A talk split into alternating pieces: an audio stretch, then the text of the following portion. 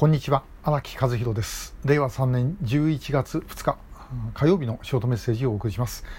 えー、昨日あの深刻な話をしようと思っていたんですが、えー、酒飲んじゃってあの深刻な話にはちょっとできなくなった。ということで今日深刻な話をします。深刻な話は何かというとその9月10、えー、19年前の9月17日北朝鮮から渡された3枚の文書についてです。で、えー、松本照明さんがあのフェイスブックに、えー、この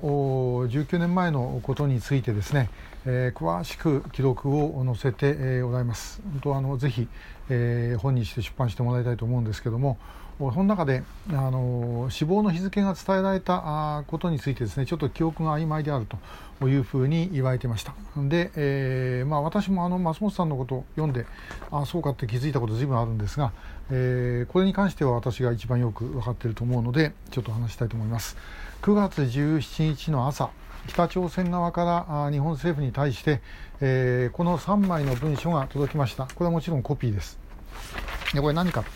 えー、基本的にはあの形式上は北朝鮮の赤十字から日本赤十字宛て、えー、ということになっています。で、えー、1枚このハンコのしてあるのが製本。それから副本というか付属資料として、えー、このハンコなしの2枚がありました。で、えー、ここにですねあのどう書いてあるのかということですで、えー、製本の方の1枚ですね、反抗してある紙にはですね、こう書いてあります。えー、日本赤十字社恩中、え、朝鮮民主主義人民共和国赤十字会は、超日赤十字会談で日本側から、え、依頼を受けた8件11人の行方不明者と2人のヨーロッパ失踪者について消息調査を行った結果、集計された結果を次のように通知する。確認された生存者は蓮池薫、奥戸由紀子、千村康、浜本幸恵である。これ、吹江さんを幸恵と間違えてます。久米豊は我が国に入っていないことが明ら,、えー、明らかになった。横田めぐみをはじめとする7人の人員は死亡したことが確認された。横田めぐみの娘が生きていることが確認された。それ以外に日本側から提起された名簿にない1名の生存者が確認された。朝鮮民主主義人民共和国赤十字会は生存者の家族、親戚たちが彼らとの面会を希望する場合、便宜を保障する用意がある。また、本人たちが希望する場合には、日本への帰国または故郷訪問が実現されるように便宜を保障する用意がある。えー、朝鮮民主主義人民共和国赤十字会中央委員会、えー、2002年9月17日、平壌というものです。そして、その次に、問題はその次なんです。この2枚の文書、これ何が書いてあるかというと、その、まあ、詳細です。で、えー、ここにですね、まず1枚目の紙、新たに確認された生存者の身元は次の通りであると書いてあります。で、えー、ここに蓮池さん、奥戸さん、千村さん、まえー、浜本さん、えー、があ書いてある、えー、性別と、それから生年月日。それからその次にですね、ここから新たに確認された死亡者の身元は次の通りであると書いてあります。で、1番目が横田めぐみさん、えー、生年月日1964年10月5日、死亡1993年3月13日、えー、そして米印がついて、えー、彼女の娘が現在平壌に生きていることが確認された。これ93年というのは後でですね北朝鮮間違ってたっつって直すんですね、えー、93この時期以降にも目撃されているという話があったんでですね、えー、慌てて修正をするということですでその後有本恵子さんそれからあ石川石岡徹さん、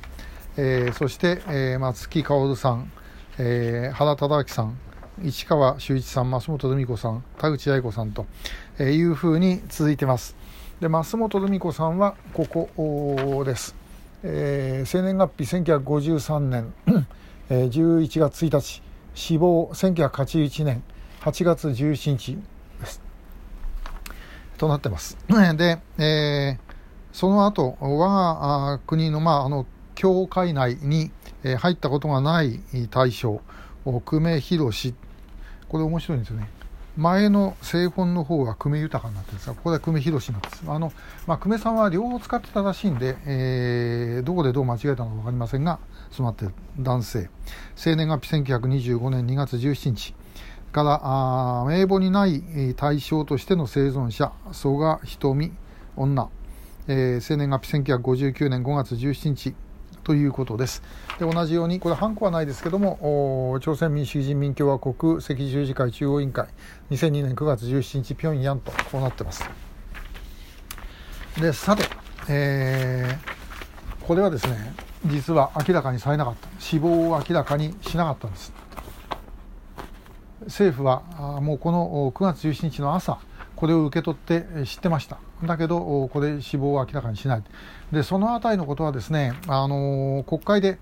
えー、もうその後問題になりました。で、えーえーと、この17日、18日、えーと、ちょっと今あのはっきり覚えてます。18日の夕刊かな？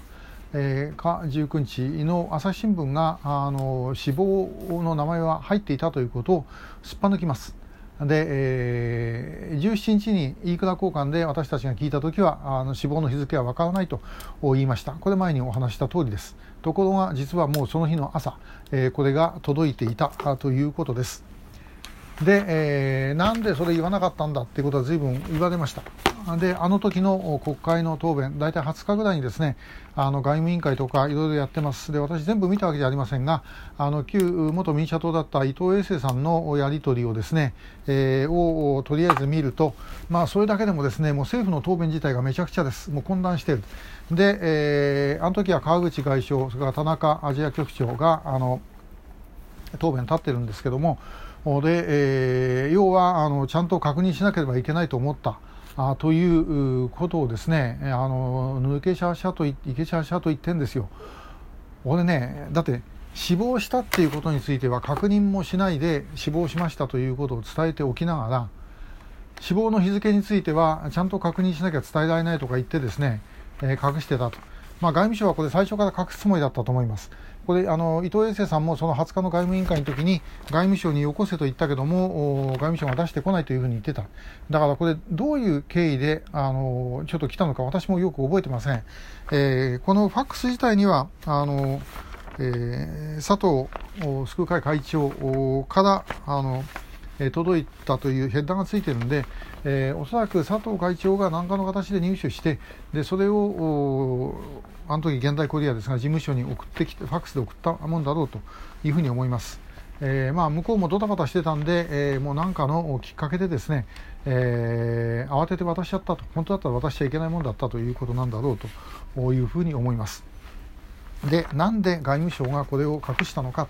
え外務省というか官邸なんでしょうね。隠したなんで隠したのかということなんですが一番はっきりしてるのはこれです。市川修一さんの死亡の日付。えー、石川さんですね、拉致をされたのは1978年、昭和53年の8月12日です。で、えー、これには、あの市川修一さんの死亡の日にちは、えー、翌年、1979年の9月4日だというふうに書いてあります。で北朝鮮側の発表では、えー、なんか海水浴行ってですね、あの死んだということになってるんだそうですけども、現実にはですね、えー、もう北朝鮮のこのウォンサンの海水浴場ってあの水冷たいんであのもう9月になったら海水浴なんかしないでなおかつ遠さ遠遠浅でですね、えー、もう先まで行ったって水深は浅いでさらに市川さんって泳げなかったんで海水浴には入らないだろうというようなことでですねもうあのまず全部ありえないんです。でなおかつこの市川さんとその後アン・ミョンジンが会っている。だからもしですねこの1979年っていうのが市川さんの日にちで出てきたらばこれをどうせ嘘だというふうに家族はみんな気づきます。私たちももちろん気づきます。気づけばあ何なんでこんな嘘のことをですね聞いてきたんだっていう話になる。平壌宣言そのものがですね、えー、全部これはもうすっ飛んでしまう。そうさせなかったんでしょうね。だからもう拉致問題をなんとかここでですね抑えて国交正常化に持ち込みたいということだったんだろうと思います。えー、本当に私あの、まあ、この一連の飯倉交換事件を通してあ国家権力というのはこういうことをやるんだということを本当にですね、え痛感をいたしました。で、えー、まあこれもですねあのそういうもんだと思って我々やるしかない、えー、選挙が終わりました新しい、まあ、あの構成で、えー、国会が始まります。これでもう大丈夫だというふうに思った方、もしおられたらば、それはもう考え方変えていただきたいです。え国会議員というのは使ってなんぼのもんです。だからあの我々が世論で動かしていくしかないと、もうそう覚悟した方がいいです。で、あれをしろ、これをしろということをですね、もう言うと。黙って待ってましょう、やってくれるでしょうなんてことは絶対にありえないということです。えー、まあ、それが先週明らかにしたあの北朝鮮に、まあ、その北朝鮮じゃない、えー、かんあの担当大臣、えー、松野官房長官宛てにですね、えー、出したあの要請文書の内容そのまま、えー、ということになります、えー、ご協力をお願いいたしますあのこの文章あのハングルのやつですね。そのままコピーを後で、え私のブログにでも載っけときますんで、えよかったらあの見てみてください、え今日もありがとうございました。